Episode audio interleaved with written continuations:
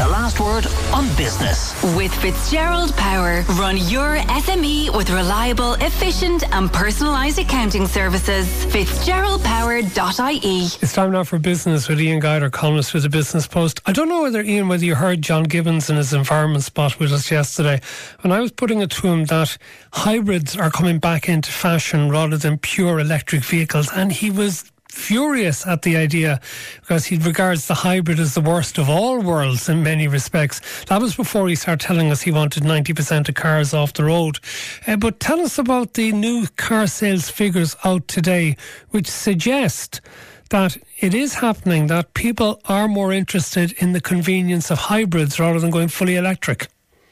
Evening, Matt. Well, if you look through these figures put out today by the Society of the Motor Industry in Ireland, they say that while overall car sales in February were up on last year, the number of electric vehicles sold was actually down. Now, people have been buying electric cars in record volumes over the past year, so there has been a step change compared to three to four years ago, but it has been noticeable in the last couple of months that pure EV sales are either flat to down or people are switching to plug in hybrid vehicles.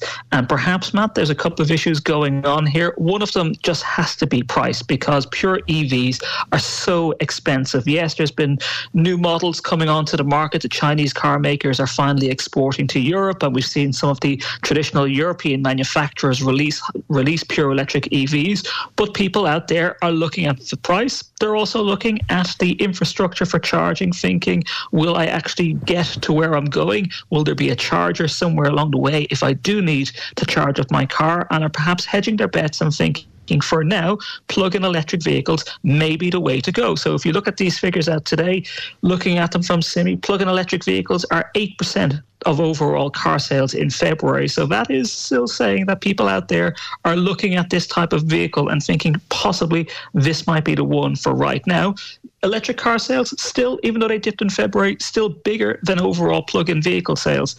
But you'd have to look at the figures in the last couple of months and see where they're going. And there has been a definite stalling of pure EV sales. And that target the government set of getting 1 million electric vehicles on the road by the end of this decade, we're not going to hit that target at all. Oh, I think we gave up on that a long time ago. Something else I brought up with John yesterday was Michael O'Leary's press conference, uh, given out again about Minister Eamon Ryan and Dublin Airport. But I wonder why is Michael O'Leary not so strong in his opinions about the Boeing boss Dave Calhoun? Given you know maybe he should be putting a dunce's cap on his head, given the failure of Boeing to deliver all of the aircraft that Ryanair has ordered.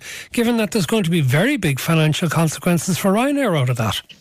There is, and he is backing Boeing's chief executive and chief financial officer today in that statement, even though he's confirming that Boeing have told Ryanair that the amount of planes that they're going to get over the next couple of months will be even lower than a revised target of just a few months ago.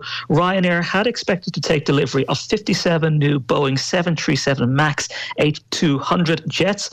They are going to get, at best, 40 of those planes over the next couple of months. It's all down to that issue with Boeing following following the dwarf blowing out of a plane a couple of months ago, Boeing has slowed down production while they inspect safety of every single aircraft that is leaving their Seattle facility. Ryanair will just have to sit patiently in that queue as they increase production over the next couple of months, but it will impact their summer schedule. Ryanair saying today it's had no choice but to now tell passengers who are due to take some flights that they will have to be cancelled and they will get a refund. It will affect flights out of Dublin Airport, Milan, Warsaw, and four, four Portuguese aircraft, Portuguese airports, I beg your pardon, have also been told that the number of Ryanair flights this summer will be reduced because they're not going to take delivery of these planes.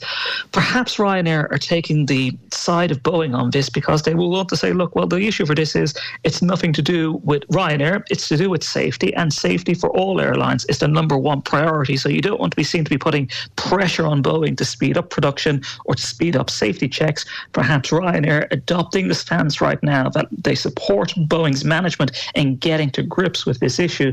And that's better than putting the pressure on to say, look, hurry up and give us these planes. It will mean over the course of Ryanair's next financial year, which starts the beginning of April, runs all the way through to the end of next March, that the amount of passengers it will carry will be 5 million fewer than had been forecast. But still, 200 million people will travel with Ryanair.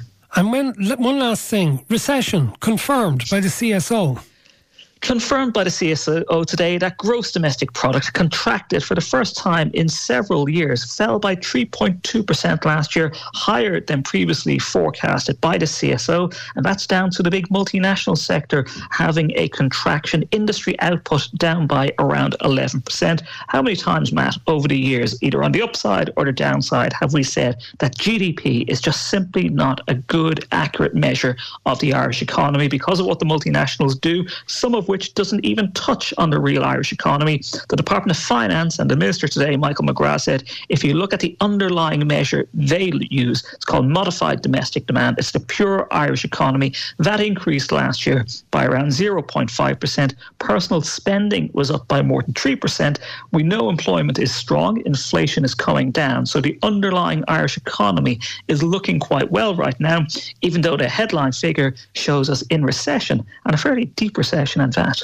Thank you very much, Ian Guider from the Business Post. Back with the six of six, and then the last word on sport after this. The last word with Matt Cooper. Weekdays from four thirty. Today.